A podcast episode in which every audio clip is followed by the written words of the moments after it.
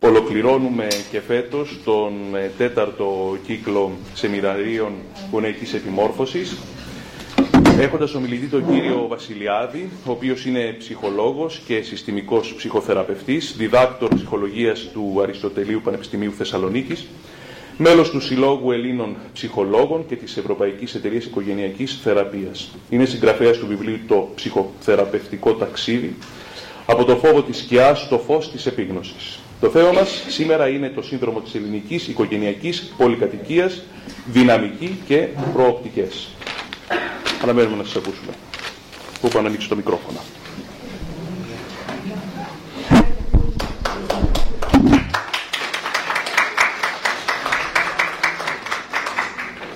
Ευχαριστώ πάρα πολύ τον πατέρα Σάβα για την πρόσκληση ε, και την κυρία Βαρβάρα που με κάλεσε. Ε, ελπίζω να ακούγομαι σε όλους. Ε, σήμερα θα, θα ακούγομαι, εντάξει. Α, σε λίγο, ωραία, καλά, ωραία. Λοιπόν,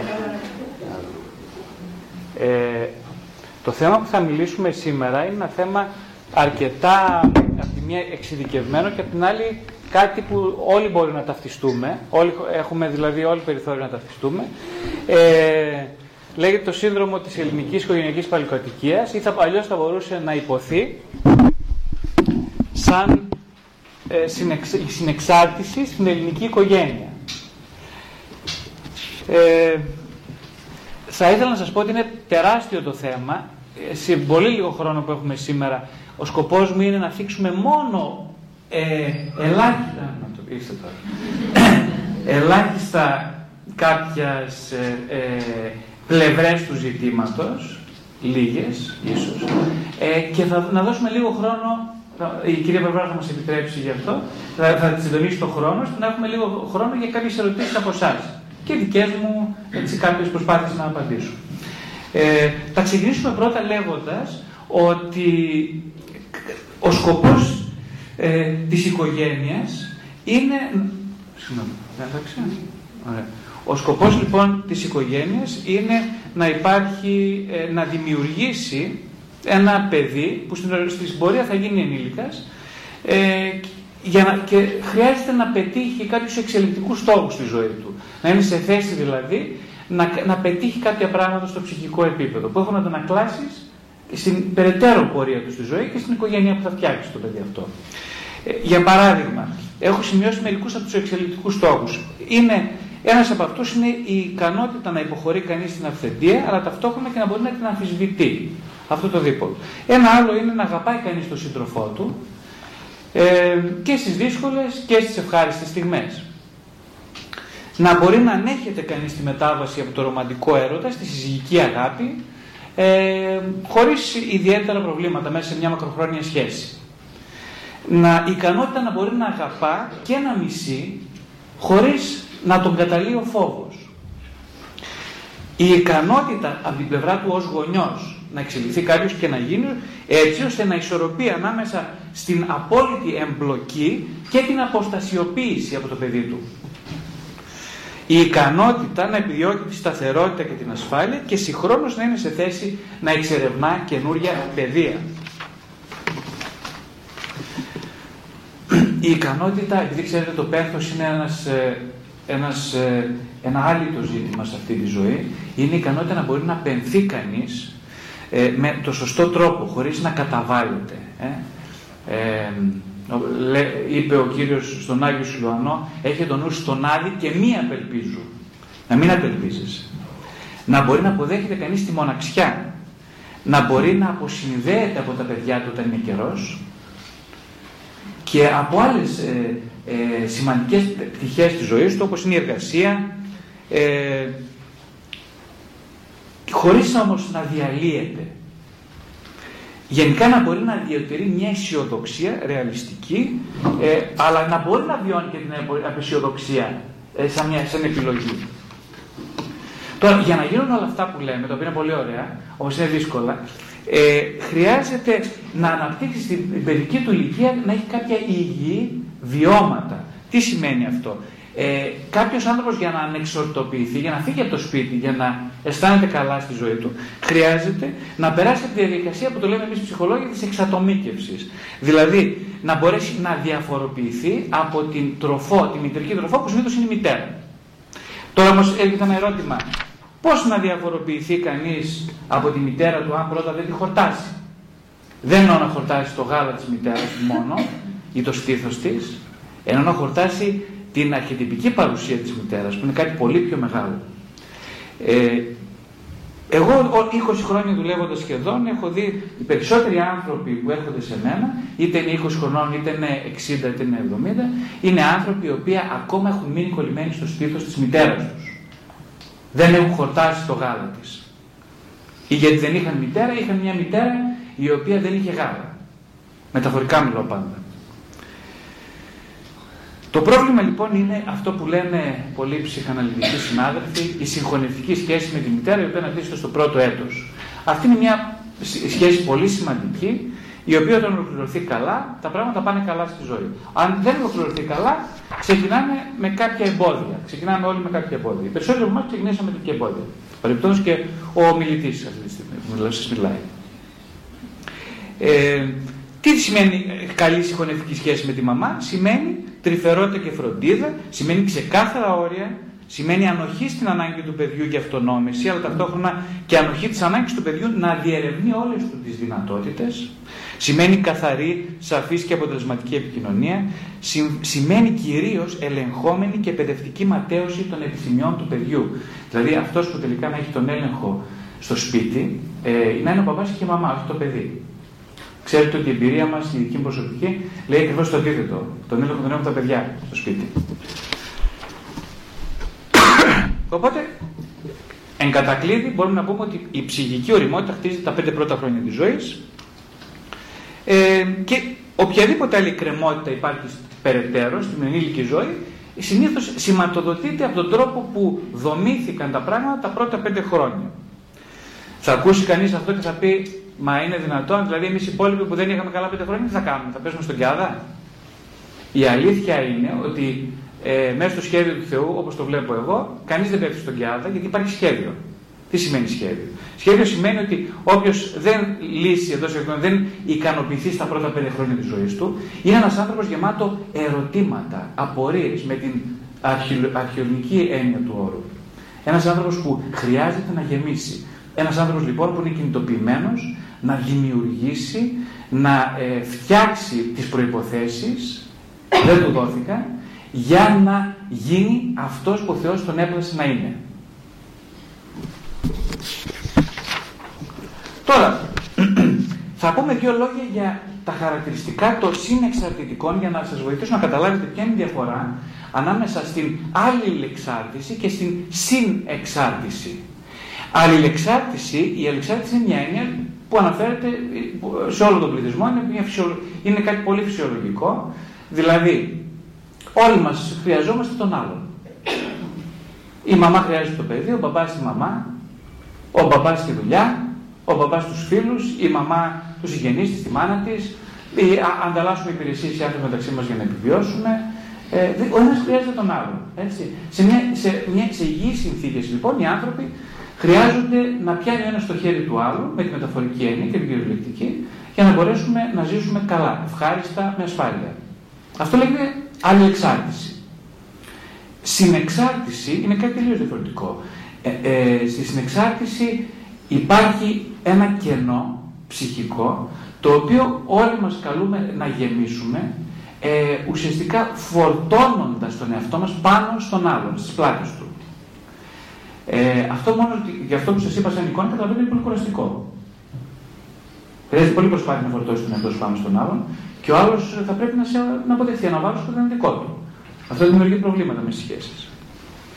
Ε, στην πρώτη περίπτωση της αλληλεξάρτησης, οι άνθρωποι έχουν την ψυχική επιλογή να μην είναι μαζί, να μην μένουν μαζί, για παράδειγμα, ή να μην ε, ε, σχετίζονται καταναγκαστικά ένας με τον άλλον. Στην περίπτωση συνεξάρτησης δεν υπάρχει επιλογή. Δεν υπάρχει το δικαίωμα της ελευθερίας. Είμαστε υποχρεωμένοι να ζούμε μαζί, γιατί δεν μπορώ να ζήσω μόνος μου. Αυτό είναι το σύνθημα της συνεξάρτησης. Τώρα, κάποια χαρακτηριστικά των συνεξαρτητικών ανθρώπων που βλέπω εγώ είναι τα εξής. Υπάρχει μια απώλεια αίσθησης συμπαγούς ταυτότητας. Οι άνθρωποι που είναι συνεξαρτητικοί δεν έχουν την αίσθηση, ε, δεν, έχουν, δεν είχαν ποτέ την αίσθηση ότι είχαν ένα επαρκή δεσμό αγάπης με τους γονείς τους. Ε, και γι' αυτό δεν έχουν ταυτότητα. Αν τους ρωτήσεις ποιος είναι, θα σου πούν κάτι, αλλά δεν το πιστεύουν αυτό που λένε. Ε, έχουν την έλλειψη αυτό που λέμε αυθεντικός αυτό. Δεν ξέρουν τι σημαίνει αυθεντικός αυτό. Γι' αυτό πιάνονται από κάποιον άλλον για να αποκτήσουν ταυτότητα και νόημα από τη ζωή του άλλου. Οι ίδιοι έχουν χαμηλή αυτοεικόνα. Πιστεύουν ότι δεν είναι αρκετά αγαπητοί και κάνουν ό,τι μπορούν για να γίνουν. Δεν είναι σε θέση να διαχειριστούν τα αρνητικά τους συναισθήματα. Συνήθως τα κρύβουν. Δεν είναι σε θέση με καλά να διαχειριστούν τα όρια του εαυτού και τις συγκρούσεις με τους άλλους ανθρώπους. Δεν είναι σε επαφή με τα πραγματικά τους συναισθήματα, τις ανάγκες και τις επιθυμίες τους. Φοβούνται να τα εκφράσουν. Συνήθως δεν λένε όχι σε κανένα. Κυρίως γυναίκες λένε συνέχεια ναι. Δεν, αυτό το ναι δεν είναι ένα ναι ολόψυχο, είναι ένα ναι φόβου. Είναι ένα ναι που λέει κάποιος όταν του είναι αδύνατο σαν επιλογή να πει όχι. Δεν είναι δηλαδή ένα ναι, είναι ένα όχι αλλά διατυπωμένο καταφατικά. Χρησιμοποιούν τις γνώμες των άλλων σαν κριτήριο της συμπεριφοράς τους. Συνήθως τείνουν να ξεπερνούν τους εαυτούς και τα όρια τους, διαρκώς κάνοντας παραπάνω από αυτά που μπορούν.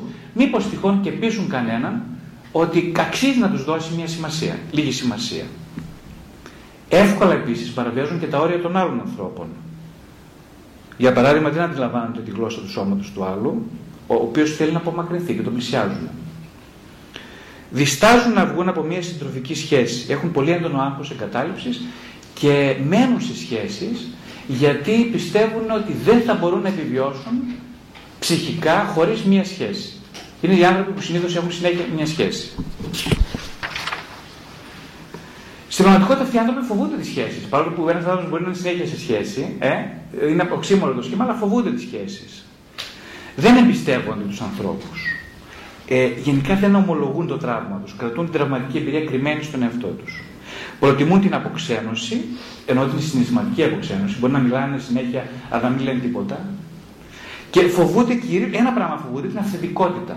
Τη δική τους αυθεντικότητα, όχι του άλλου. Του άλλου του, την φοβούνται στο βαθμό που τους θυμίζει τη δική τους. Δυσκολεύονται να δημιουργήσουν και να διατηρήσουν σχέσεις οικειότητας. Γενικά, πολλοί από αυτούς κάνουν σύντομες και επικοινωνιακά ρηχέ επιφανειακές σχέσεις. Τα βασικά χαρακτηριστικά των ανθρώπων αυτών είναι ότι έχουν απόλυτη ανάγκη για έλεγχο. Επειδή δεν τον είχαν σε μικρότερα στάδια στη ζωή τους, τώρα πρέπει να ελέγξουν τους άλλους για να αισθάνονται ότι δεν θα καταληθούν από το άγχος στην ανασφάλεια, ότι η ζωή είναι κάτι πάρα πολύ ανασφαλές, κάτι πολύ δύσκολο και που θα με καταπιεί. Οπότε θα ελέγξω εγώ τους άλλους. Δεν θα αφήσω κανέναν άλλο να με ελέγξει εμένα. Οπότε τι κάνουν για να ελέγξουν. Δίνουν στους άλλους συνεχώς. Αδιαλείπτως. Δεν προσεύχονται, δίνουν. Ταυτόχρονα όμως με αυτόν τον τρόπο δίνοντας δεν έρχονται ποτέ σε επαφή με τη δική τους ανάγκη να πάρουν. Η αλήθεια είναι ότι φοβούνται τη ματέωση. Νιώθουν ένοχοι και γι' αυτό δεν ζητούν, δεν διεκδικούν ποτέ. Δυσκολεύονται επίσης να δεχτούν βοήθεια από τους άλλους και να βάλουν τον εαυτό τους στη θέση εκείνου που δέχεται προσοχή. Γι' αυτό προτιμούν να προσφέρουν μόνο. Συνήθω μπερδεύουν την αγάπη των έρωτα με τη συμπόνια, τείνοντα να αγαπούν ανθρώπους που μπορούν να διασώσουν και να συμπονέσουν. Εύκολα δηλαδή είναι άνθρωποι που παίρνουν τον ρόλο του βοηθού. Βοηθάνε συνέχεια. Δεν βοηθούνται ποτέ.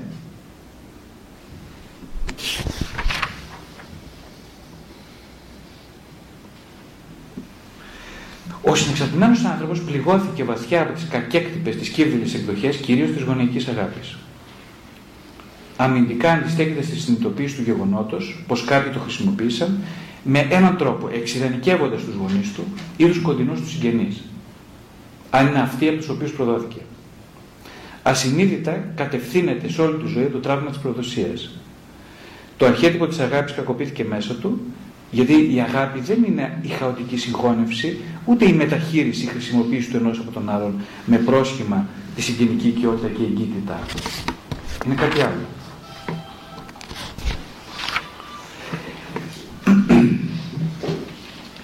Τώρα λένε κάποιοι δίνουν συμβουλές και ψυχολόγοι και άλλοι στους γονείς που γενικά λένε ή σε κάποιον άνθρωπο λένε ε, πώς θα, γίνει, πώς θα γίνει ο καλός γονιός και του, του, του, λένε να αναλάβεις την ευθύνη σου. Και εγώ αναρωτιέμαι πώς κανείς να αναλάβει την ευθύνη του αν είναι στερημένο παιδί; Τι ευθύνη. Άντε πες ότι ανέλαβε την ευθύνη του. Αν έχεις ασυνείδητες ψυχικές κρεμότητες, πρώτα απ' όλα δεν μπορείς να αναλάβεις ευθύνη. Καμία. Δεύτερον, ακόμα και να πεις ότι την ανέλαβες, θα έχεις τέτοιες συγκρούσεις μέσα σου θα τα κάνεις μαντάρα στο τέλος. Άρα τι συμβουλή είναι αυτή αν έλαβε την ευθύνη σου; Μα γι' αυτό είμαι μαζί σου, φίλε, γιατί δεν μπορώ να λάβω καμία ευθύνη. Γι' αυτό είμαι σε κακές σχέσεις. Γι' αυτό δεν κάνω σχέσεις. Κάνω σχέσεις που συνεχώς διαλύονται. Γι' αυτό έχω προβλήματα συνέχεια με τη σύζυγο. Με τον σύζυγο. Γι' αυτό, δηλαδή δεν ξέρω την ευθύνη. Δεν αρκεί λοιπόν η υπευθυνότητα. Χρειάζεται βιωματική γνώση. Καλύτερα η πρόληψη από θεραπεία.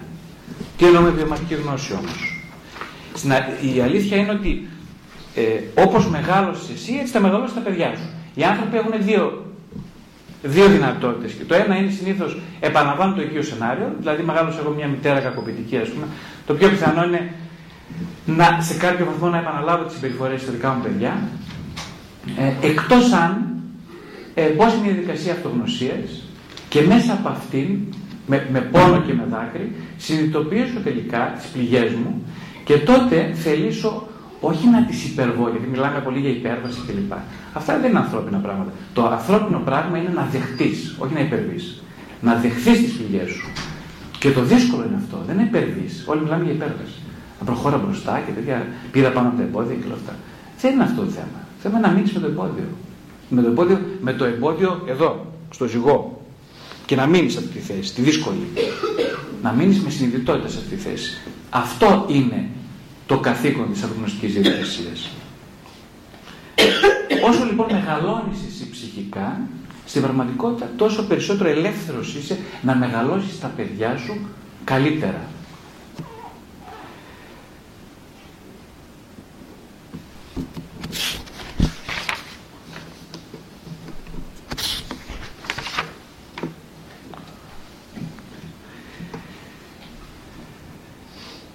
Πρέπει να γίνει μια αναβίωση με επίγνωση, αναβίωση των τραυμάτων.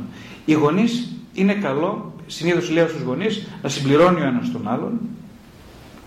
Ε, αν ας πούμε έχεις μια πιο απαιτητική μητέρα, ε, είναι καλό να έχεις ένα πιο χαλαρό πατέρα. Αν έχεις ένα πιο απαιτητικό πατέρα, καλό είναι η μητέρα να είναι πιο χαλαρή. Για να υπάρχει ένα ισοζύγιο εκεί μέσα.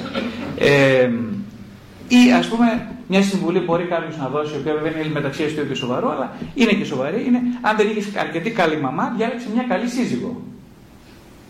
Θα, ε, είναι, η, η σύζυγος είναι πολύ σημαντικό πράγμα. Η σύζυγο θα σε θεραπεύσει εσένα, που ε, ψάχνεις να βρεις απεγνωσμένα συνεχώς μια μητέρα στο πρόσωπο της σύζυγου. Αλλά αν έχεις μια καλή σύζυγο, ε, τι σημαίνει καλή σύζυγο, μια σύζυγο η οποία σε δέχεται. Το πρόβλημα των ανθρώπων, ξέρετε, είναι ένα μόνο. Δεν είναι ο δύο είναι ότι δεν σε δέχονται. Ότι θέλω κάποιος να με αποδεχθεί όπως είμαι. Λένε διάφοροι έργα στην ψυχοθεραπείας και εσείς φίλοι σας φαντάζομαι, που λένε Εγώ θέλω να αλλάξω, ε, και να γίνω έτσι και αλλιώς και έτσι και όλα αυτά. Τίποτα μην πιστεύετε από αυτά. Η αλήθεια είναι ότι οι άνθρωποι δεν θέλουν να αλλάξουν. Θέλουν κάποιος να τους δεχτεί. Μόνο. Τίποτα άλλο. Δεν θέλουν πολλά πράγματα. Πολλά. Θέλουν πολλά. Γιατί μπορεί να τα δώσει κανείς αυτά. Όμως ψίχουλα είναι αυτά. Εγώ ήμουν μία φορά, το ένα παράδειγμα, είχα μείνει σε μια πολύ δύσκολη φάση της ζωής μου και ήταν ένας φίλος μου, έκλαιγα εγώ μπροστά του εκεί πόση ώρα, μια ώρα. Θυμάμαι ο φίλος μου ο Σάβα, κάθισε εκεί και μ' άκουγε μία ώρα. Μία ώρα μ' άκουγε. Δεν είπε κουβέντα, ούτε ανοιγόκλεισε τα βλεφαρά του. Μία ώρα. Ήταν με θρησκευτική ευλάβεια, μ' άκουγε, μ' άκουγε. Εγώ έκλαιγα, έκλαιγα αυτός άκουγε, άκουγε. Τελείωσε μία ώρα. Του λέω δεν θα πεις τίποτα. Τίποτα δεν είπε. Δεν υπήρχε κανένας που να με βοήθησε περισσότερο από αυτόν τον φίλο μου τον Σάββα. Μία ώρα μ' άκουγε. Εκείνη την ώρα συνειδητοποίησα λοιπόν ότι οι άνθρωποι, και εγώ που είμαι άνθρωπος, θέλω ένα πράγμα μόνο. Κάποιον να μ' ακούει. Όπως μ' άκουσε ο φίλος μου ο Σάββας όμως. Όχι όπως μ' άκουγε η μητέρα μου. Έχει διαφορά.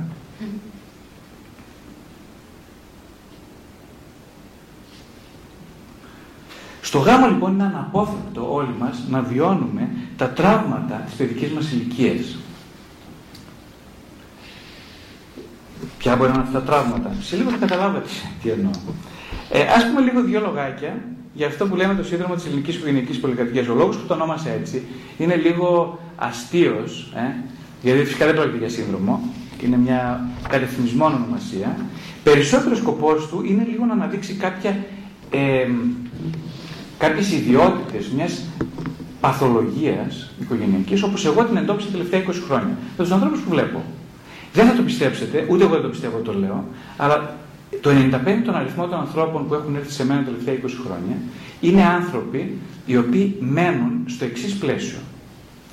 Είναι μια τριόροφη οικοδομή, στην οποία στο, στον έναν όροφο ζουν ο πατέρας ή η μητέρα ή η μητέρα, αν είναι μια μονογονική οικογένεια. Συνήθως όμως δεν είναι χωρισμένοι αυτοί οι γονείς, ακόμα.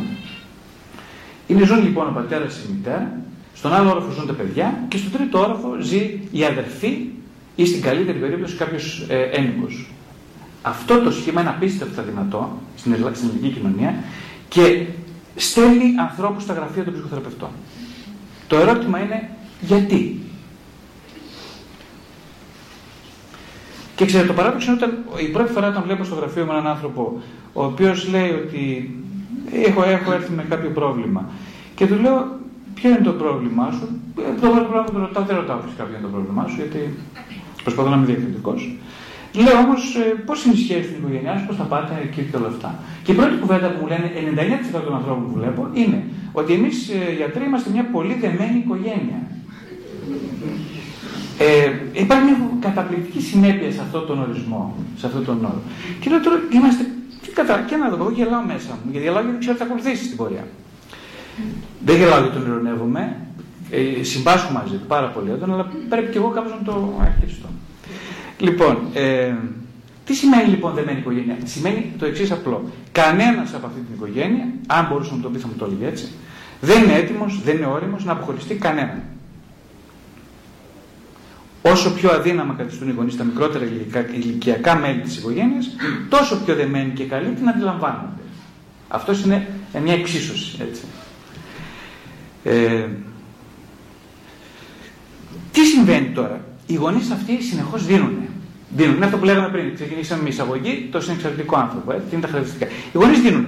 Δίνουν, δίνουν. Αυτό που λέμε υπερβολική προστασία. Ακούμε την λέξη υπερπροστασία. Τι σημαίνει υπερπροστασία; Σημαίνει ότι εγώ σου δίνω αυτό που πιστεύω ότι δεν μπορείς να κάνεις μόνος σου. Αυτό δεν σημαίνει. Δίνω παραπάνω από αυτά που χρειάζεται να πάρεις γιατί μπορείς να το κάνεις μόνος σου. Το ερώτημα είναι γιατί δίνω τότε. Δεν είναι πολύ απλή ερώτηση. Γιατί δίνω. Κάτι μπορεί, ρε παιδί μου, η κόρη σου να το κάνει αυτό. Ναι, μπορεί. Ε, γιατί το κάνεις εσύ. Ε, κοίταξε τώρα, έτσι μάθαμε εμείς. Ούτως ή άλλως ε, την αγαπώ πάρα πολύ την κόρη μου. Ωραία, δεν έχω αντίρρηση την αγαπάς την κόρη σου. Αλλά εξήγησε μου γιατί το κάνεις αφού μπορεί να το κάνει εκείνη. Λοιπόν, να αλλάξουμε θέμα, πούμε κάτι άλλο καλύτερα. Μου λέει. Ε, δεν καταλαβαίνω. Τι γίνεται εδώ; Τέλος πάντων, το σημαντικό είναι ότι η Ελλάδα είναι γεμάτη από παιδιά 20, 30, 40, 50 ετών και άνω, τα οποία συμβιώνουν συναισθηματικά, αλλά όπως σας είπα πριν και κυριολεκτικά, στο διαμέρισμα της ίδιας ιδιότητα πολυκατοικίας με κάτοχο την οικογένεια καταγωγής. Αυτό είναι. Εγώ όμως τι βλέπω στην πορεία της θεραπείας των ανθρώπων; Ότι η Ελλάδα είναι γεμάτη από παιδιά που αρνούνται να συσχετιστούν αυθεντικά με τους γονείς τους, επιλέγοντας την υποκριτική δοσοληψία υλικών αγαθών ως προκάλημα της σιωπηλής και άρετη συμφωνίας του αμοιβαίου ψυχικού τους βολέματος. Είμαστε γεμάτοι από νέους που αρνούνται να εξελιχθούν σε υγιείς ψυχικά ενήλικες, προτάζοντας ανάλοθη στην την αδυναμία τους να, να να χειριστούν εσωτερικά την ενοχή τους. Το ψευδοδήλημα δηλαδή ότι αν διεκδικήσουν την ελευθερία τους θα βλάψουν τους καλούς γονείς τους. Οπότε τα παιδιά είναι σε, μια, σε ένα ασφικτικό κλειό στον οποίο, αυτά τα παιδιά, ε, στον οποίο δεν ξέρουν πώς να διαχειριστούν την ελευθερία τους. Έχουν το εξής, τις εξής δύο δυνατές αντιδράσεις. Η μία είναι ή θα σκύψουν το κεφάλι ραγιαδίστικα και θα πούνε ναι, έχει δίκιο η μαμά, την έχω ανάγκη τελικά. Έχει δίκιο ο μπαμπάς, θα δουλέψω μαζί του στη δουλειά. Έχει δίκιο ο μπαμπάς, θα πάρω αυτήν για σύντροφό μου, αυτή την κοπέλα. Έχει δίκιο η μαμά, ε, θα πρέπει να πηγαίνουμε στην εκκλησία γιατί το λέει η μαμά ή το λέει ο μπαμπάς και... Ή κάνουν αυτό ή τα παιδιά αυτά ε, επαναστατούν. Υπάρχουν πολλοί τρόποι επανάστασης. Ένας βασικός τρόπος ε, είναι, του να, είναι όλοι αυτοί που βλέπετε στους δρόμους που τα σπάνε. Όλοι αυτοί. Είναι παιδιά οικογενειών που δεν τους δώσαν το αίσθημα της ασφάλειας. Ξέρετε, το αίσθημα της ασφάλειας είναι πολύ βασικό. Και το μιλάμε για ψυχολόγοι, μιλάμε για την ασφάλεια. Τι σημαίνει ασφάλεια, Δεν σημαίνει να έχεις λεφτά στην τράπεζα. Ασφάλεια σημαίνει να δώσεις το μήνυμα ότι είσαι ικανός να ζήσεις μόνος σου. Αυτό είναι κάτι πολύ. Μοιάζει απλό να το λέω τώρα, είναι πολύ περίπλοκο, δεν είναι τόσο απλό. Πώς θα σου δώσω εγώ την ασφάλεια, την ασφάλεια να ζήσεις μόνος σου, όταν εγώ δεν μπορώ να ζήσω μόνος μου χωρίς εσένα. Δεν υπάρχει πιθανότητα να το κάνω. Άρα τι μου λες για ασφάλεια τώρα;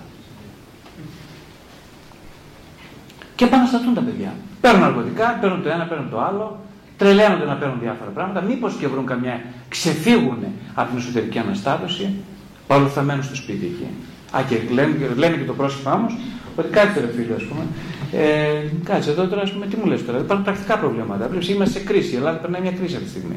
Ε, τι θα κάνω, πού θα ζήσω, δεν έχω να ζήσω. Κάτσε ρε φίλε, του λέω κι εγώ. Πριν την κρίση δηλαδή ήταν διαφορετικά τα πράγματα. Α, δεν ξέρω, εγώ πριν την κρίση δεν ε, ήμουν μικρός. Εγώ όμως που έχω 20 χρόνια ανθρώπους που ήταν μικροί και, ήταν και μεγάλωσαν και γέρασαν και μείναν στην οικογένεια, τι μου λες γι' αυτό; Δεν το λέω σε αυτόν, σε εσάς το λέω. Ε, τα, τι είναι, πού είναι το πρόβλημα; Δεν υπάρχει αλληλεξάρτηση. Εδώ μιλάμε για συνεξάρτηση. Δεν είναι αλληλεξάρτηση αυτό το πράγμα.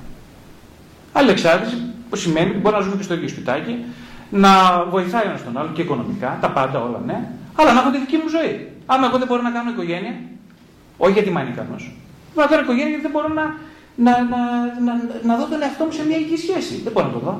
Τι οικογένεια να κάνω. Κάνω, τα φτιάχνω κάθε μέρα με μια άλλη και τα χαλάω μετά από λίγο. Άσε που ερωτικά έχω και προβλήματα γιατί δεν είμαι δραστηριό ερωτικά. Έχω επιθυμία, αλλά δεν ξέρω τι να την κάνω. Έχω διάφορα προβλήματα. Οπότε πώς θα χειριστώ εγώ όλα αυτά τα προβλήματα; Καταφύγουν στον ψυχοθεραπευτή οι άνθρωποι. Με τη μαμά δεν μπορούν να μιλήσουν. Η μαμά είναι τζιζ, δεν, τι να μιλήσουν τη μαμά; Με αυτό που δημιουργήσει το πρόβλημα λένε, σκέφτονται, δεν το λένε σε μένα, μα κάνει το λέγανε το. Οι μέσα του το σκέφτονται. Πώς θα μιλήσω να μου λύσει το πρόβλημα αυτός που, που το δημιούργησε; Εδώ πάμε τώρα στο Σάβα που ακούει. Η μαμά δεν ακούει. Ο Σάβα ακούει. Αυτές οι μητέρες, εγώ τις μητέρες αγαπάω ιδιαίτερα, ξέρετε, Κάποιος σήμερα με πήρε, με πήρε η μητέρα μου τηλέφωνο και μου λέει: Θα σου διαβάσω κάτι που διάβασα. Λέω: Πες μου, ναι, για πες μου. Μου λέει: Ο Θεός έφτιαξε τις μητέρες δεν μπορούσε να τα κάνει όλα μόνος του. λέω: Ρε Μάρα, τι ωραία που τα λες. Λέω: Να είσαι καλά, λέω πραγματικά γι' αυτό τις έφτιαξε. Χάρη και πολύ που μου το έπεισε τηλέφωνο. Ε, πραγματικά λοιπόν, γι' αυτό τις έφτιαξε τις μητέρες. Γιατί δεν μπορεί να τα κάνει όλα μόνος του. Το θέμα είναι ότι οι μητέρες γίναν θεοί. Και δεν χρειάζονται το Θεό. Και τα κάνουν λέμε όλα μόνοι. Εκείνες τα κάνουν. Άρα δεν έχω. Ε, δεν χρειάζεται να δημιουργήσουν κανένα Θεό. Θα τα κάνουν όλα μόνοι. Το πήρα το μήνυμα, ναι. Ε, οπότε τι είναι αυτή η μαμά, ας πούμε, τώρα για να μην την κατηγορούμε τη μαμά και αισθάνομαι και εγώ άσχημα.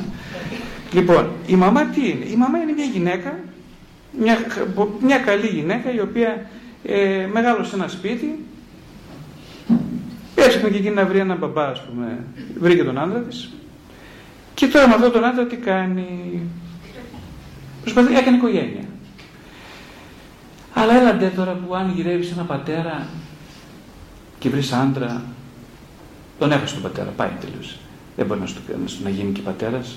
Θα γίνει πατέρας των παιδιών του στην καλύτερη. Δεν θα γίνει δικό σου. Άρα το κενό παραμένει. Υπάρχει ένα συναισθηματικό κενό. Δεν ξέρω αν το καταλαβαίνετε. Αυτό το κενό όμως εγώ, εγώ τώρα είμαι μητέρα, κάπου πρέπει να το γεμίσω. Τι θα κάνω, Πού θα στραφώ; Όχι, γκόμενο δεν θα βρω, λυπάμαι, συγγνώμη. Δεν θα βρω με τίποτα. Όχι, μου το απαγορεύει και η, η αντίληψη της ορθοπραξίας που έχω και η θρησκευτική μου ε, πώς το λένε έτσι, πίστη. Δεν θα βρω, όχι, αυτό με τίποτα. Το απαγορεύω τον εαυτό μου. Άρα τι θα κάνω; Άνθρωπος είμαι. Έχω συναισθηματικές ανάγκες. Πώς θα τις καλύψω, από με ποιον; Συγγνώμη. Ναι, ποιος είναι ο γιος, τι πώ χρονών Α, μια χαρά. Βολεύει. Ωραία, λοιπόν. Με δεν απαγορεύεται.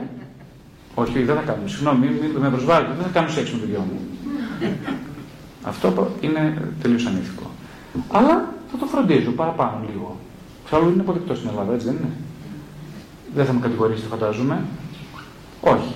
Άρα ναι, ναι, γιατί όχι; Γιατί όχι; Α, άλλωστε, κοιτάξτε, πρώτα απ' όλα θα πούνε όλοι ότι είμαι πάρα πολύ καλή μητέρα. Δεν σας το λέω σε εσάς τώρα, αλλά το πιστεύω εγώ. Όλοι θα πούνε ότι είμαι πάρα πολύ καλή μητέρα και θα πούνε αυτή η γυναίκα θυσιάζεται. Δεύτερον, θα αφήσω ήσυχο αυτό να πούμε τον άντρα μου, ο οποίος ε, εντάξει, τον έχω πρέξει τον άνθρωπο, καταλαβαίνω και αυτό χρειάζεται μια ελευθερία. Και τρίτον, έχω αισθάνομαι ότι γεμίζει η ψυχή μου. Ε, δίνω νόημα στην ύπαρξή μου ολόκληρη. Εξάλλου, όπως ξέρετε γιατρέ, το παιδί με χρειάζεται.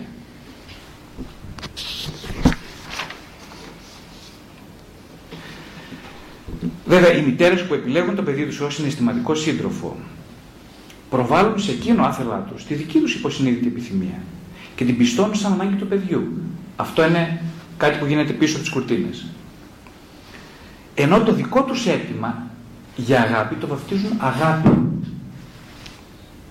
Γιατί λένε ότι μας έχει ανάγκη βλέπετε το παιδί, μας λατρεύει. Δεν θέλει να φύγει από κοντά μας. Και συγκινούνται που το λένε κιόλας.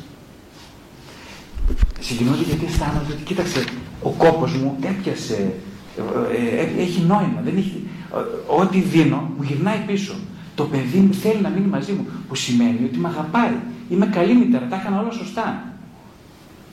Δεν μπορεί κανείς να μου το αμφισβητήσει αυτό. Το ερώτημα τώρα όμω είναι το εξής, γιατί εγώ αυτά τα παιδιά βλέπω, συγγνώμη κιόλας.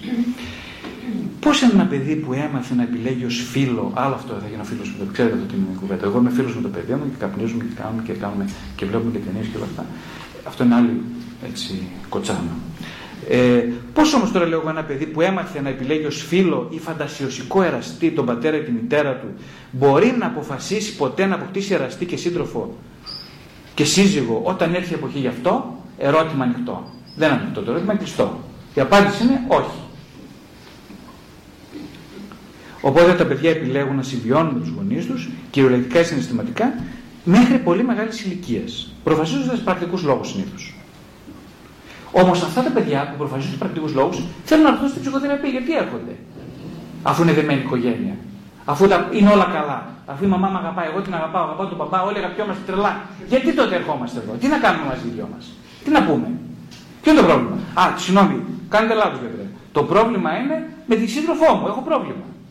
Και αυτό ήρθε σε εσάς. Τώρα αυτά που λέτε είναι βλακίες. Συγγνώμη. Εγώ ήρθα για ένα λόγο. Μπορείτε να μου βοηθήσει σε αυτό. Δεν θέλω να μου πείτε για την οικογένειά μου. Τι να την κάνουμε. Μια χαρά είμαστε εκεί. Στην αρχή. Αυτό σημαίνει στην αρχή. Αλλάζουμε το πράγμα στην πορεία, δόξα τω Θεώ. Το θέμα λοιπόν είναι ότι οι γονείς ψάχνουν την ασφάλεια της αγάπης στη ζωής των παιδιών τους. Διεκδικούν τα παιδιά να γίνουν σύντροφοι τους, συναισθηματικοί φυσικά ενώντα, να γίνουν θεραπευτές της οικογένειας, εντός εισαγωγικών, ή να γίνουν αποδιοπομπέοι τράγοι. Αυτό είναι το κακό παιδί. Να ορίστε το παιδί μου έπεσε στα ναρκωτικά. Ή ορίστε το παιδί μου κάνει κακές επιλογές. Το άλλο μου παιδί όμως είναι το καλό. Το καλό και το κακό. Το δέντρο της γνώσης του καλού και του κακού. Άλλο θέμα. Δηλαδή, ανώριμοι συναισθηματικά γονείς ψάχνουν ενήλικους, αλλά πάλι συναισθηματικά παιδιά, για να τα αντέψουν. Το θέμα είναι ότι αν κάποιος δεν σπάσει τον κύκλο, αν αυτή η αλυσίδα δεν διακοπεί, έτσι, θα αναπαράγεται το μοτίβο από γενιά σε γενιά και γενιά σε γενιά. Ποιο μοτίβο; Το μοτίβο του κύκλου, του, του εγκλισμού στην ανοριμότητα.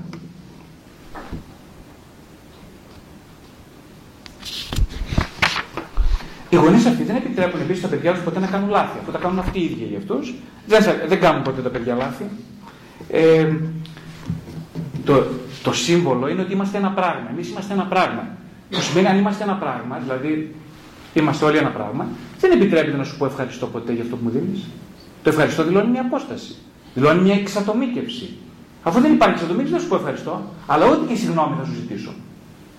Απογορευμένα αυτά στι συνεξαρτητικές οικογένειες. Συγγνώμη και ευχαριστώ, χ. Και γράφονται. Δεν αφήνουν τα παιδιά να αντιμετωπίσουν ποτέ τα προβλήματά τους. Τα παιδιά νομίζουν ότι είναι πουλιά που δεν έχουν φτερά. Ε, πώς θα πετάξουν; Ναι, είμαι πουλί, αλλά δεν έχω φτερά. Τώρα είναι πουλί αυτό ή είναι κότα; Και κότα έχει φτερά. Πετάει. Το πρόβλημα λοιπόν είναι ένα, ότι οι γονείς αυτοί φοβούνται τη ζωή, την αυτογνωσία και την ελευθερία. Γι' αυτό είναι προορισμένοι να αναπαράγουν το φόβο στην επόμενη γενιά.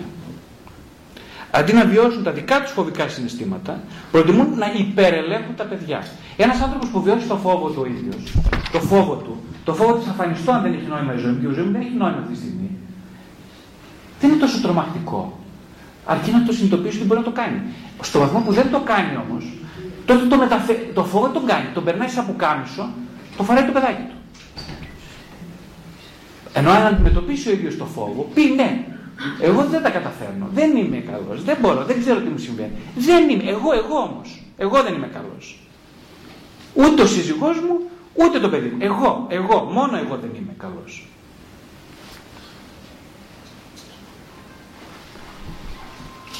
Ουσιαστικά, ξέρετε, ένα άλλο σοβαρό πρόβλημα, πέρα από όλα αυτά, είναι ότι αρνούμενοι οι γονείς, οι ενήλικες γονείς, να δούνε τον φόβο τους, αυτό που τους τρομάζει, αρνούνται και το δυναμικό τους.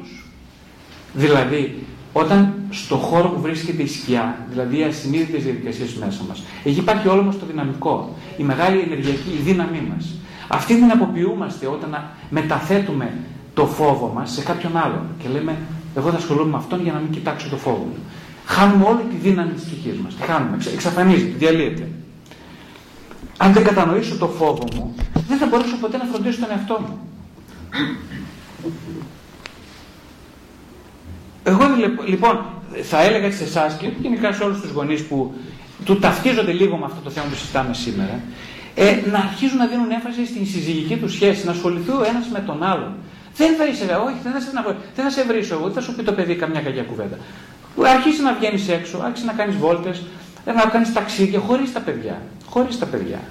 Να δεις τι σημαίνει συντροφική σχέση. Θα μου πεις, Μα εγώ τρομάζω, μου το σκέφτομαι. Ωραία. Άμα τρομάζεις αφού το, το σκέφτεσαι, τότε δεν έχεις συνειδητοποιήσει γιατί μένεις σε αυτό το γάμο. Μα δεν πρέπει να χωρίσω για τα παιδιά. Τώρα θέλεις να σου πω καμιά κουβέντα ή να την κρατήσω για μένα; Δεν θα σου πω τίποτα. Σιωπή μου προς απάντησή σου. Είναι πάρα πολλά τα παιδιά. Αυτό, αυτά, τα παιδιά που βλέπω εγώ, όταν λέω παιδιά είναι εντός εισαγωγικών γιατί δεν είναι παιδιά, είναι είπαμε 20, 30, 40, 50. Είναι πολλά λοιπόν αυτά τα παιδιά τα οποία ανοίγουν σε μη χωρισμένες οικογένειες. Τα περισσότερα είναι παιδιά μη χωρισμένων γονιών. Γονιών που στην υπόλοιπη ελληνική κοινωνία θεωρούνται πάρα πολύ κανονικά. Όμως, γιατί είναι τόσο δυσκολεμένα. Είναι και μόνο το διαζύγιο το πρόβλημα; Αν ήταν μόνο το διαζύγιο το πρόβλημα, τότε θα έβλεπα μόνο παιδιά διαζευμένων οικογενειών. Γιατί εγώ δεν βλέπω σχεδόν καθόλου παιδιά διαζευμένων οικογενειών και βλέπω παιδιά οικογενειών που ζουν μαζί 20, 30 και 40 χρόνια οι γονείς. Γιατί; Θέλει πολύ μυαλό να σκεφτεί κανείς. Ορίστε, σας το λέω εγώ γιατί. Θα τους έλεγα λοιπόν να βγείτε βόλτες, να κάνετε βόλτες οι δυο να ευχαριστηθείτε την προσωπική σας ζωή. Έχει προσωπική ζωή, κοπέλα μου. Τι θα πει αυτό, άγνωστο. Πώ Ποιο θα πληρωθήσει την προσωπική ζωή, ο γιος και η κόρη σου. Άρα, όχι μόνο δεν πρέπει να αισθάνεσαι ένοχη, αλλά να επιδιώξει να έχεις προσωπική ζωή. Προσωπική. Να ευχαριστηθείς. Την καθημερινότητά σου, να βρει χρόνο κάθε μέρα. Να ευχαριστιέσαι. Δεν, μα δεν έχω λεφτά. Ποιος ζωή χρειάζεται λεφτά για να ευχαριστήσει μια ώρα την μέρα κάτι με τον εαυτό σου; Να αρχίσουν να αποδέχονται τα δικά τους λάθη. Το εγώ, εγώ κάνω λάθος. Δεν το λέει κανείς αυτό. Φοβερό πράγμα αυτό. Φοβερό. Φοβερό. Να επιτρέψεις τα παιδιά σου να κάνουν λάθη. Όλο και περισσότερα λάθη. Μα είσαι τρελό γιατί είναι αυτά που λες να επιτρέψεις τα παιδιά να κάνουν λάθη, λάθη, λάθη, λάθη, λάθη, πολλά λάθη, πολλά λάθη, πολλά λάθη. Και εσύ κάτι να παρατηρήσεις τα λάθη. Και εσύ βούλωσες σαν τον Άγιο Νεκτάριο. Κάνει υπομονή. Άφησε τα παιδιά να κάνουν λάθη και εσύ κάτσε πίσω.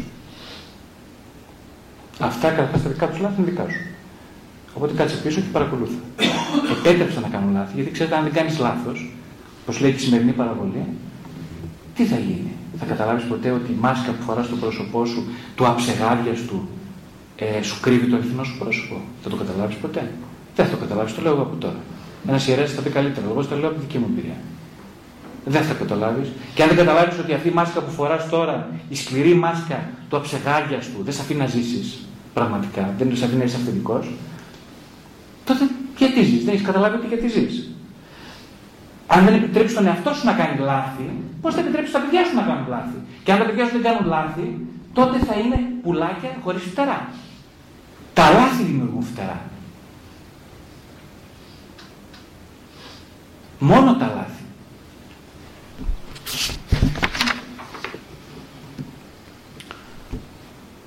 Αλλά υπάρχει ο μύθος, που το ξέρετε όλοι το μύθο, ο καλός γονιός πρέπει να νοιάζεται πρώτα για τις ανάγκες του παιδιού του. Το ξέρετε όλοι αυτό το παραμύθι, το ξέρουμε πολύ καλά. Λάθος είναι το παραμύθι. Δεν πρέπει να νοιάζεται για ανάγκε του παιδιού του. Πρέπει να φροντίσει πρώτα να βρει ποιος είναι ο ίδιος. Έτσι, να, να κοιτάει στα μάτια στον καθρέφτη τα δικά του μάτια.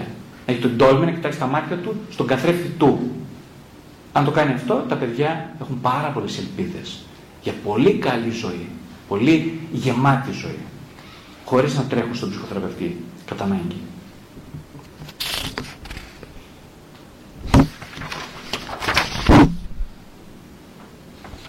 Τελικά όμω η αλήθεια είναι ότι γι' αυτό είμαστε εδώ, ότι οι περισσότεροι γονείς, επειδή είναι άνθρωποι, δίνουν αναπόφευκτα βάση στις δικές τους ανάγκες πρώτα και μετά των παιδιών τους. Απλά δεν το γνωρίζουν. Η διαφορά λοιπόν είναι η επίγνωση ότι εγώ ο γονιός, ο πατέρας που είμαι, δίνω πάντα και αμετάκλητα βάρος στις δικές μου ανάγκες και μετά στις κόρες μου, στο γιού μου.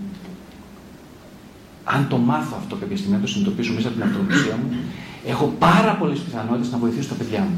Αν δεν το μάθω, τι θα κάνω, οπωσδήποτε τα παιδιά θα, παίρνουν, θα επομίζονται το βάρος της δικής μου έλλειψης επίγνωσης. Είχε πει ο Φρόιτ κάποτε σε μια κυρία που τον πλησίασε και του είπε «Ε, «Γιατρέ μου, νομίζω ότι ε, αυτό που είπα στον γιο μου χθες ήταν λάθος». Και της είπε ο Φρόιτ «Μην ανησυχείτε κυρία μου, ό,τι και να πείτε, ό,τι και να κάνετε είναι λάθος». Δεν ήταν χαζός, ήταν πολύ έξυπνος αυτός ο άνθρωπος, διατρεφής. Τι της είπε έμεσα; Της είπε ότι κυρία μου, πρώτα απ' όλα έχεις συνειδητοποιήσει ότι επειδή φορέσατε το, το κουστούμι του γονιού δεν σημαίνει ότι γίνατε και Θεός; Ότι είστε άνθρωπος με πάρα πολλά προβλήματα και ότι θα ήταν καλό να το συνειδητοποιήσετε ότι ε, είστε ένα, ε, έχετε μια, ε, μια πολύ μεγάλη ε, πρόκληση μέσα σε ένα γυάλινο σαλτό. Ο γονιός είναι τεράστια πρόκληση. Ιερότατη. Αλλά εμείς είμαστε γυάλινο σχέδιο. Πύληνα ίσως. Αυτό μόνο. Αν εγώ δεν καταλάβω ότι είμαι ένα πύληνο σκεύος, Πώς θα σεβαστώ τις ποιότητες αυτής της αρχιτυπικής εικόνας που λέγεται καλός γονιός. Δεν θα τη σεβαστώ. Εγώ ταυτίζομαι με την αρχιτυπική εικόνα και έχω προσδοκίες να είμαι τέλειος. Αλλά τέλειος είναι μόνος ο Θεός, δεν είμαι εγώ. Εγώ είμαι απλά ένας ανθρωπάκι, ένα ανθρωπάκι, ένα ανθρωπάριο, ένας άνθρωπος. Πάντα δεν δείτε εδώ ότι πρώτα είμαι ο Γρηγόρης, ότι είμαι δηλαδή ένα γυάλινος σκεύος, πώς θα, μπε, πώς, πώς θα καταλάβω ότι συνεχώς κάνω λάθη. Και αν δεν καταλάβω ότι κάνω συνεχώς λάθη, τότε πώς θα μπορώ, γιατί να είμαι τόσο ένοχος συνέχεια.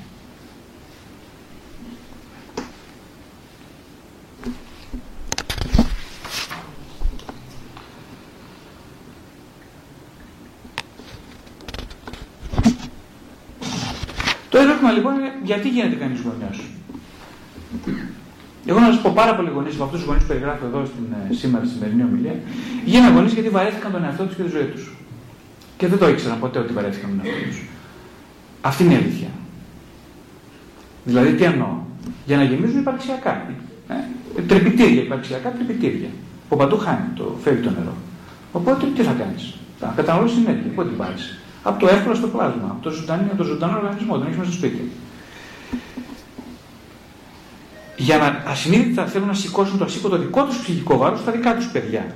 Γι' αυτό ονομάζουν την καλή, την, γι' αυτό ονομάζουν τη συνεξάρτηση καλή, στενή και φυσιολογική σχέση με τα παιδιά. Οπότε, όπως σας είπα και πριν, χρειάζεται ο καθένας μας, από τη θέση αυτού του γονιού, να λάβει το μερίδιο της δικής του ευθύνης. Να επεξεργαστεί τις προσωπικές του δυσκολίες με τον σύντροφό του, να επιτρέψει στα παιδιά μόνο τους να ζήσουν τις δικές τους δυσκολίες, να αναζητήσω συμβουλευτική ή ψυχοθεραπεία εγώ, εγώ νιώσω, εγώ πατέρας, ατομική. Ναι, δεν είναι αργά, ποτέ δεν είναι αργά. Τώρα συνειδητοποίησα, ναι, είμαι μεγάλος, τι να κάνω. Τώρα συνειδητοποίησα ότι δεν τα καταφέρνω. Τώρα θα ζητήσω βοήθεια. Εννοείται. Και όποιος λέει ότι τα παιδιά μου δεν έχουν ελπίδα επειδή είναι 15 και 20 χρονών, κάνει πολύ μεγάλο λάθος. Αν εγώ που έχω ένα παιδί 15 και 20 χρονών τώρα ζητήσω βοήθεια τώρα, και την πάρω, και είναι ειλικρινής η πρότασή μου να ζητήσω βοήθεια, μπορεί να βοηθήσω πάρα πολύ το παιδί μου. Φοβερά. Πώς; Με τον τρόπο που καταλάβατε. Απαλλάσσοντά το σταδιακά από το φορτίο του υπαρξιακού μου βάρους. Με αυτόν τον τρόπο. Δεν μπορείτε να φανταστείτε πόσο θα βοηθήσει το παιδί μου.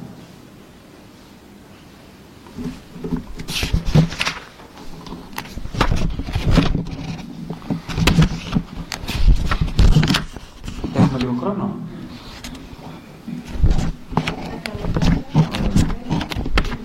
Ε, υπάρχει χρόνο και ερωτήσει μετά. Εντάξει.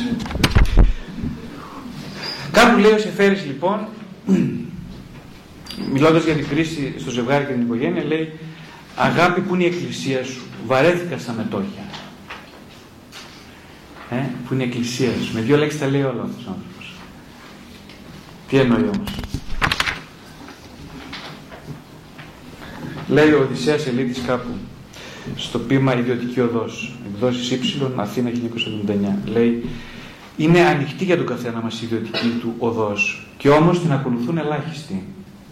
Μερικοί, μόνο όταν συμβεί μία ή δύο φορές στη ζωή τους να είναι ερωτευμένοι. Οι υπόλοιποι ποτέ. Είναι αυτοί που αποχωρούν μια μέρα από τη ζωή χωρίς να έχουν πάρει καν είδηση τι τους συνέβη.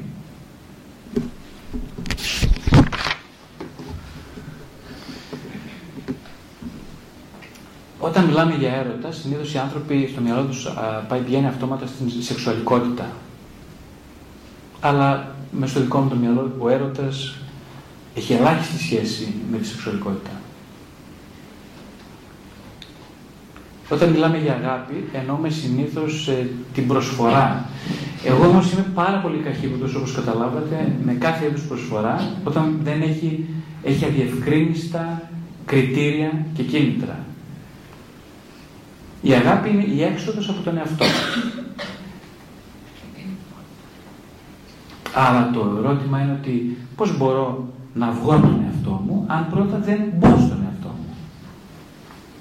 Οι περισσότεροι από εμάς προσπαθούμε να βγούμε από τον εαυτό μας, ειδικά όσοι θέλουμε να είμαστε κοντά στην Εκκλησία, αλλά δεν έχουμε καν μπει. Και ακόμα πιο πριν, δεν έχουμε καν καταλάβει τι είναι αυτός. Όταν λέμε ποιος είσαι, συνήθως απαντάμε είμαι ο Γρηγόρης Βασιλιάδης, ψυχολόγος, ψυχοθεραπευτής, έχω μια οικογένεια, έχω δύο παιδιά, ε, ζω εκεί κλπ. Ε, δεν είναι αυτός ο αυτό. Είσαι πολύ μεγάλο κύριε Γρηγόρη, αν τα πιστεύεις αυτά. Λυπάμαι για σένα, καταρχά. Δεν είσαι αυτό. Θα μου πεις τι είμαι. Είσαι πολύ πολύ περισσότερα πράγματα. Είσαι χιλιάδες, εκατοντάδες προσωπία, τα οποία ακόμα δεν τα έχεις συμμερίσει καν. Μα τι λες τώρα; Και γιατί να χρειάζεται να τα βρω όλα αυτά τα προσωπία. Γιατί απλά αν δεν έχεις επίγνωση των προσωπίων σου, αυτών που κατοικούν στον χώρο της σκιάς, μιας ανεπίγνωσης δηλαδή περιοχής του εαυτού, τότε δεν πρόκειται ποτέ να ολοκληρωθείς. Θα γίνει μείνεις μισός γι' αυτό. Και τι με νοιάζει εμένα να μείνω μισός, μου λέει ο Γρηγόρης. Να σου πω τι σε νοιάζει. Σε λίγα χρόνια, αν ακόμα δεν έχεις φτάσει αυτή την ηλικία, αγάει γρήγορα δηλαδή, θα αρχίσεις να νιώθεις κενός στη ζωή σου. Δεν θα σε ικανοποιεί ούτε η δουλειά σου, ούτε πολλά από αυτά που κάνεις. Και τότε θα αναζητήσεις το λόγο. Θα πεις είσαι επιτυχημένος ε, ψυχολόγος, έχεις μια καλή οικογένεια. Όλα πάνε καλά, δόξα τω Θεώ, δεν έχεις την υγεία σου. Πού είναι το πρόβλημα; Δεν θα ξέρεις απάντηση. Θα πας να ξεκινήσεις ψυχοθεραπεία. Και τότε λοιπόν θα καταλάβεις ότι θέλεις να γνωρίσεις και άλλα πράγματα για σένα. Θέλεις να διευρυνθείς. Οπότε στην πραγματικότητα χρειάζεται σιγά σιγά να ανακαλύψεις ότι είσαι πολλά περισσότερα από αυτά που ήδη πιστεύεις ότι είσαι. Να γνωρίσει όπως λέμε τις σκιώδεις σου πλευρές. Μα αφήστε τα αυτά τώρα, σας παρακαλώ. Εγώ εκείνο που θέλω είναι να δω τι μπορεί να κάνω με τη γυναίκα μου. Υπάρχουν τα τελευταία κάποια θέματα στο σπίτι, στην οικογένεια. Τα θέματα είναι ότι ε, εγώ αισθάνομαι ότι προσφέρω. Κάνω ό,τι καλύτερο μπορώ, η γυναίκα μου έχει παράπονα. Δεν είναι ευχαριστημένη από μένα. Και τι μπορώ να κάνω εγώ τώρα γι' αυτό; Έχεις συζητήσει ποτέ με τη γυναίκα σου; Πώ συζητάμε, συζητάμε καθημερινά. Εκείνη έχει την αίσθηση ότι είναι ικανοποιημένη από αυτή τη συζήτηση. Δεν ξέρω, ρώτησε την. Εγώ δεν θα τη ρωτήσω, δεν είναι η γυναίκα σου. Εσένα ρωτάω. Έχεις την αίσθηση ότι είναι ικανοποιημένη από την επικοινωνία σας, από τον τρόπο που εσύ έχεις μάθει να επικοινωνείς; Μάλλον όχι, δεν, δεν είναι, όχι. ευχαριστημένοι. Εσύ έχεις κάποια ευθύνη για αυτό; Τι να σου πω, κάτι θα έχω κι εγώ, δεν μπορεί. Δεν είμαι και τέλειος. Κάπως έτσι ξεκινάει μια τέτοια κουβέντα. Ε, στην πορεία αυτής της κουβέντας, βέβαια, εκείνο που διαπιστώνω είναι η άρνηση του συγκεκριμένου άντρα να καταλάβει ότι δεν προσφέρεται ο ίδιος. Δεν προσφέρεται. Προσφέρει, αλλά δεν προσφέρεται. Με αλφαγιώτα. Δηλαδή χρειάζεται κάπου να αρχίσει ένας άνθρωπος να καταλαβαίνει ότι εγώ ε, μόνο παίρνω, μόνο θέλω να παίρνω από αυτή τη σχέση. Τη χρησιμοποιώ τη γυναίκα μου. Τη χρησιμοποιώ ε, ερωτικά, σαν σύντροφο να μου κάνει κάποια χατήρια, να με βοηθάει εκεί να μου κάνει αυτό, να κρατάει τα παιδιά, αλλά είμαστε ζευγάρι.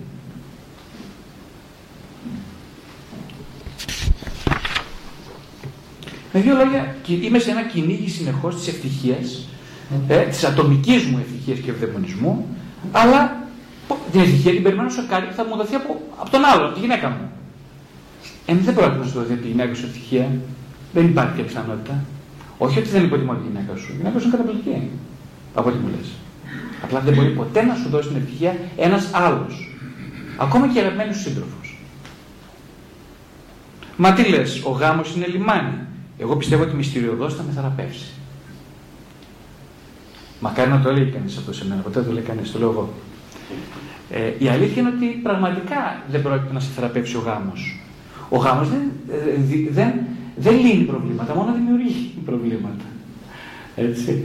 Ε, όσοι ζουν με την ψευδέστηση ότι θα τους λύσει τα προβλήματα, ο γάμος, η συμβίωση, η συντροφικότητα, λυπάμαι πολύ, αλλά θα τον απογοητεύσω γιατί δεν θα λυθούν τα προβλήματα έτσι. Τα προβλήματα είναι μόνο εσωτερικά. Δεν είναι σε τεράστιο βαθμό διαδραστικά. Καταλήγουν να γίνουν διαδραστικά επειδή υπάρχουν, δεν έχουν αντιμετωπιστεί εδώ μέσα.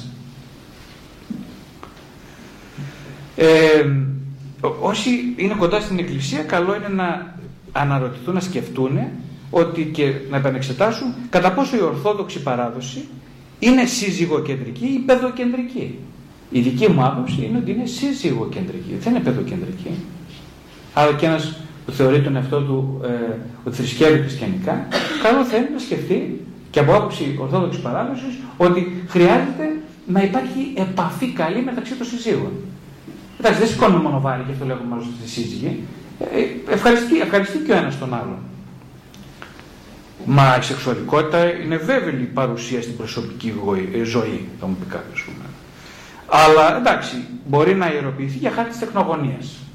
Όχι, δεν ισχύει κάτι τέτοιο. Όχι, η σεξουαλικότητα δεν είναι βέβαιη. Ε, είναι, είναι μια έκφραση ε, ερωτισμού, ψυχικού ερωτισμού. Δεν είναι μόνο για να κάνουμε παιδιά. Οπότε, αν αυτό το πράγμα δεν το πιστέψεις, δεν το βιώσεις το πετσί σου, δεν πρόκειται να αντλήσεις ούτε να δώσεις ευχαρίστηση. Γιατί είναι κακό να δίνεις ευχαρίστηση. Άλλο θέμα, αυτό που είπαμε πριν. Ε. Είναι κακό να παίρνουν ευχαρίστηση. Πάρα πολλοί ενοχικοί άνθρωποι ε, απαγορεύουν την ευχαρίστηση μες στο γάμο, μες στη στροφικότητα, με το πρόσχημα ότι κάνουν κάτι αντιδεοντολογικό. Δεν υπάρχει μεγαλύτερη ανακρίβεια από αυτό. Είναι δυνατόν τον, ε, ο, ο, ο Θεός θέλει να, να είμαστε ευτυχισμένοι. Πώς είναι δυνατόν να είσαι ευτυχισμένος αν δεν απολαμβάνεις; Είναι δυνατόν.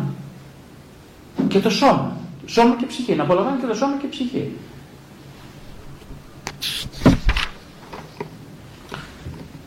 Οπότε ένα βασικό πρόβλημα των σχέσεων είναι ότι έχουν φορτώσει τη συντροφική σχέση με τεράστιες και άπειρες προσδοκίες. Οι οποίες φυσικά δεν θα ικανοποιηθούν ποτέ.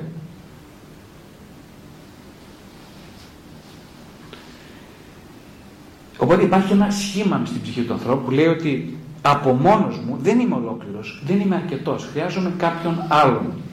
Έτσι. Ε, αν βρω τον άνθρωπό μου, λένε τα ζευγάρια, αυτό πιστεύουν πάρα πολλοί άνθρωποι που θέλουν να, να ευτυχίσουν στη ζωή τους, ε, αν νιώσω σίγουροι ότι με αγαπάει αυτός, όλα στη ζωή, μου, στη ζωή μου θα είναι τέλεια. Δεν θα είναι τέλειο όλα στη ζωή σου. Ακόμα και αν βρεις το τέλειο αυτό το πρίγκιπα, αυτόν που θα σου φέρει τα πάντα, που θα σε αγαπάει, θα σε προσέχει, θα σε φροντίζει, δεν εξαντλεί την τελειότητά σου, η τελειότητα της ψυχής σου μέσα σε αυτή τη σχέση. Χρειάζεται να ανακαλύψεις εσύ ποια είσαι.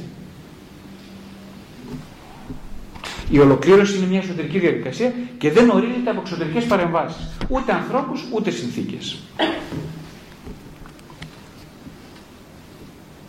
Οπότε η αλήθεια είναι ότι πάρα πολλά παιδιά ε, βλέπω εγώ είναι, έρχονται από ζευγάρια που δεν χώρισαν ποτέ. Γιατί είναι κακό όμως αυτό που είπαμε. Ε, στην πραγματικότητα είναι γιατί μείναν το κακό, είναι γιατί μείναν αυτά τα ζευγάρια μαζί. Όπως είπαμε, το κριτήριο δεν είναι για να χωρίσουν ή δεν χωρίσουν, δεν είναι εκεί. Είναι γιατί μένεις με κάποιον άλλον και γιατί χωρίζεις. Αν ας πούμε μείνεις, αν μένουν μαζί τα ζευγάρια ε, γιατί κάνουν υπομονή, όπως λέει, για χάρη των παιδιών τους, δεν κάνουν υπομονή για χάρη των παιδιών τους. Κανείς δεν κάνει υπομονή για χάρη του άλλου. Γιατί όπως είπαμε πριν, προτεραιότητα είναι ο εαυτός. Καλός ή κακός αυτή είναι η αλήθεια. Άρα δεν χωρίζεις, δεν μένεις ποτέ με τα παιδιά σου για χάρη, ε, ε, δεν μένεις ποτέ με τον σύντροφό σου για χάρη των παιδιών. Δεν συμβαίνει αυτό. Άρα για να δεις τι συμβαίνει, να είμαστε λίγο ειλικρινείς. Το τι συμβαίνει λοιπόν. Μένεις για χάρη της κοινωνικής σου εικόνας, μένεις για χάρη της οικονομικής ασφάλειας που σου χαρίζει ο σύζυγος, για παράδειγμα. Ε, δεν είναι κακά όλα αυτά. Αρκεί να το έχεις επίγνωση και να πεις: Εγώ γι' αυτό μένω. Αν κάνεις το πρώτο βηματάκι και πεις ότι εγώ μένω γι' αυτό, αρχίζει μια διαδικασία ξυπνήματος. Το θέμα είναι να ξυπνήσεις από το λίθαργο. Δεν είναι ε, αν θα χωρίσει ή όχι. Τα παιδιά, με χρειάζονται τα παιδιά. Τι χρειάζονται τα παιδιά; Τα παιδιά δεν χρειάζονται προσφορά που ζητάει με λανθάνοντο τρόπο ψυχικά ανταλλάγματα. Δεν είναι προσφορά αυτή. Είναι πάρε δώσε. Θα σου δώσω εγώ μια μερίδα φαΐ, θα μου δώσεις εσύ νόημα. Δεν το θέλουν αυτά τα παιδιά. Κανένας υγιής άνθρωπος δεν το θέλει. Και τα παιδιά, ξέρετε, έχω το μεγάλο προνόμιο τους είναι ακόμα υγιείς σε μεγάλο βαθμό. Εγώ βλέπω και παιδιά 18, 20, 22, 25 χρονών που έρχονται με πολύ μεγάλη οριμότητα και καταθέτουν την ψυχή τους. Μιλάνε με ευθύτητα, με ακρίβεια. Καθόλου χαοτικά και χαμένα. Ψάχνουν να βρουν ένα νόημα. Ε, έχουν γερές βάσεις. Που οφείλουμε να τα σεβαστούμε αυτά τα παιδιά. Πώς θα τα σεβαστούμε, αν είμαστε ειλικρινείς. Ειλικρινή δεν σημαίνει καλός. Άλλη παρεξήγηση. Ειλικρινής σημαίνει κακός κάποτε. Είσαι σε επαφή με την κακότητά σου, γονιέ. Εσύ Γρηγόρη, είσαι σε επαφή με την κακότητά σου. Ο, τι λες τώρα, σοβαρά, μην λε. Πες μου μια εκδήλωση κακότητάς σου. Μόνο ενοχέ νιώθει από αυτές; Γιατί δεν νιώθει μόνο ενοχέ. Ε, Ποιος είσαι εσύ και δεν μπορεί να έχεις κακότητα; Ποιος είσαι εσύ και θα φέρεις τέλεια στα παιδιά; Ποιος είσαι εσύ και θα λες στα παιδιά αυτά που θέλουν να ακούσουν. Όχι, δεν θα τα πεις αυτά τα πράγματα. Δεν χρειάζεται να τα πεις. Θα πεις αυτό που συμβαίνει πραγματικά. Τα παιδιά ούτως ή άλλως, όπως λέει και ο Σαββόπουλος, τα ξέρουν όλα. Δηλαδή, τι εννοεί ο άνθρωπος; Τα παιδιά γνωρίζουν πολύ καλά. Πριν ανοίξει το στόμα σου, εσύ που με κοιτάς, ας πούμε, πριν το ανοίξεις, θα ξέρουν ακριβώς τι θέλεις να πεις και γιατί θα το πεις. Τα ξέρουν όλα. Οπότε γιατί να χάνουμε χρόνο; Μίλα ειλικρινά, πες αυτό που έχεις να πεις. Κοίτα στα μάτια τα παιδιά. Δεν θα χάσεις ποτέ γι' αυτό. Τα παιδιά τι θέλουν. Θέλουν ζωντανούς, χορτάτους, ευχαριστημένους γονείς. Όχι χορτάτους από φαΐ, με, με κιλάρες. Χορτάτους από εμπειρίες.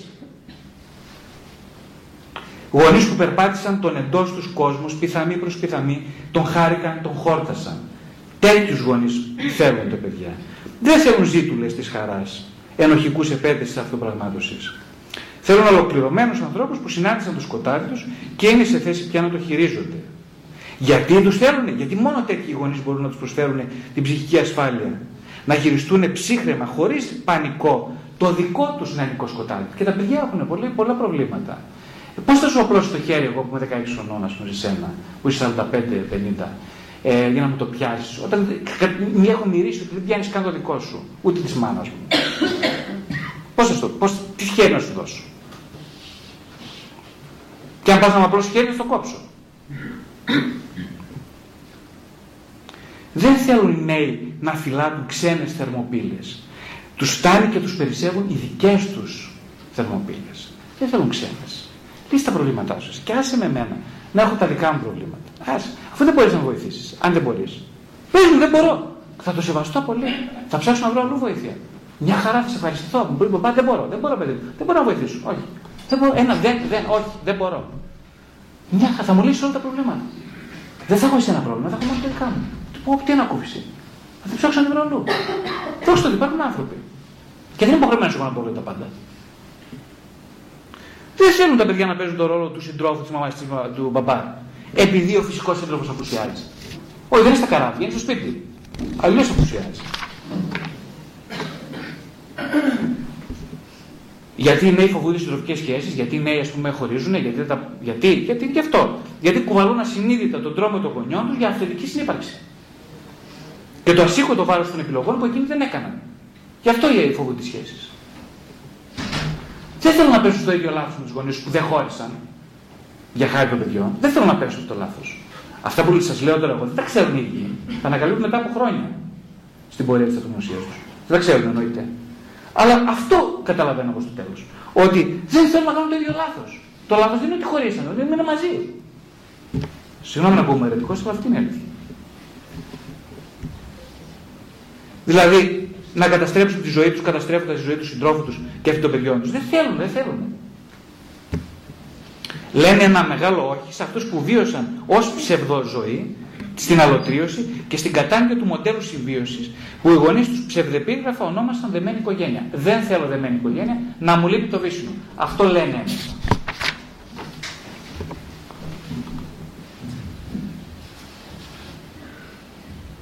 Έτσι περισσότεροι από αυτούς που τέλος πάντων ε, τους ανθρώπους χωρίζουν είτε στα πρώτα χρόνια του γάμου τους είτε μόλις κάνουν το πρώτο τους παιδί. Το γνωρίζετε κι εσείς ότι πάρα πολλά είναι τα κρούσματα αυτά. Το ξέρετε, φαντάζομαι, το ακούτε από τους γνωστούς σας. Ε, συμβαίνει συχνά.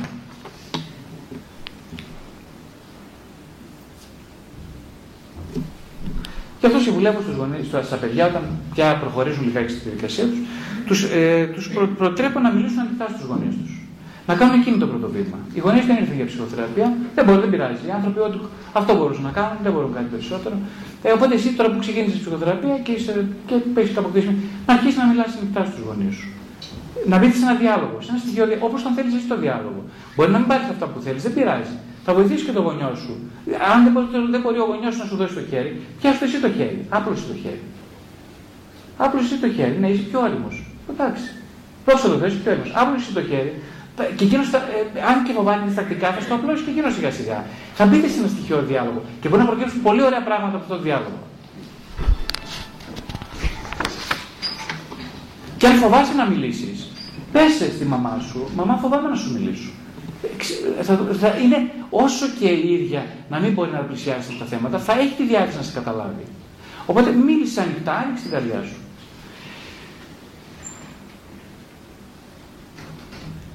Οπότε το, το μυστικό είναι να μοιράζεσαι όσο μπορείς και να ανακαλύπτεις συνεχώς το πόσο υπεύθυνος είσαι εσύ, είτε είσαι παιδί, είτε είσαι γονιός, πόσο εσύ είσαι υπεύθυνος για τη δική σου αμφιθυμία να μεγαλώσεις. Δεν είναι κανείς άλλος.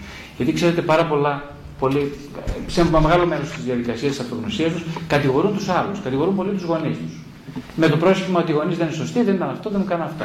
Δεν είναι ο σκοπός να κατηγορούμε πια κανένα. Δηλαδή με το κατηγορείς κάποιον, δεν βγάζει κανένα συμπέρασμα. Δεν, δεν βοηθιέσαι ποτέ. Καλό είναι να κατηγορείς, γιατί έχεις ανάγκη να βγάλεις από μέσα κάτι που δεν το, δεν το επεξεργάστηκες. Οπότε καλό είναι σε, σε μένα πούμε, που δεν είμαι γονιός σου να μπορείς να μιλήσεις για συναισθήματα που έχεις για τους γονείς σου. Αλλά δεν θα λύσει αυτό το πρόβληματά σου. Δεν θα το λύσει, όχι. Εκείνο που θα το λύσει είναι να αποδεχθείς ο ίδιος ότι έχεις και αρνητικά συναισθήματα και να μπορείς σε κάποιο στάδιο να τα επιμείνει και με τους ίδιους. Να τους κάνεις δηλαδή μάρτυρες αυτό που συμβαίνει μέσα σου. Και εκείνοι, αν έχουν το κουράγιο, μακάρι να το έχουν, να καθίσουν λιγάκι να σου πιάσουν το χέρι ε, ή να σε ακούσουν έστω και για λίγο. Ε, ένα πολύ άλλο σημαντικό είναι εσύ που είσαι νέος και έχεις περάσει από όλη αυτή τη διαδικασία και πόνεσαι να πενθήσεις για το μέρος της παιδικής σου ηλικίας που έχασες. Μεγάλο, μεγάλο κομμάτι να μπορείς να πενθήσεις για όλα αυτά που συνέβησαν, που έχασες, που πόνεσαι, να το πενθήσεις. Πενθώ, ξέρετε τι σημαίνει πενθό. Πενθό σημαίνει ε, το ζω και το αφήνω φύγει σιγά σιγά. Και τελειώνει. Η πληγημένη το τραύμα δεν συνεχίζει όμως την ενεργή, τελειώνει. Να δεις κατάματα ότι σε φόβησε, να ομολογήσεις τον εαυτό του και στους άλλους τις δικές σου αδυναμίες, όχι τις αδυναμίες των άλλων. Και στο τέλος να καταλάβεις επιτέλους ότι χρειάζεται να αναλάβεις τις ευθύνες σου. Αυτά ήθελα να σας πω για σήμερα. Ε, θα ήθελα στο λίγο χρόνο που έχουμε, όσο χρόνο έχουμε, ξέρει η κυρία Βαλβά, να κάνετε ναι, όποιες ερωτήσεις ή παρατηρήσεις όλα αυτά που υπόθηκαν ή αν κάτι δεν καταλάβατε και θα ήθελα να γίνει, να γίνει πιο να διευκρινιστεί. Ευχαριστώ πάρα πολύ.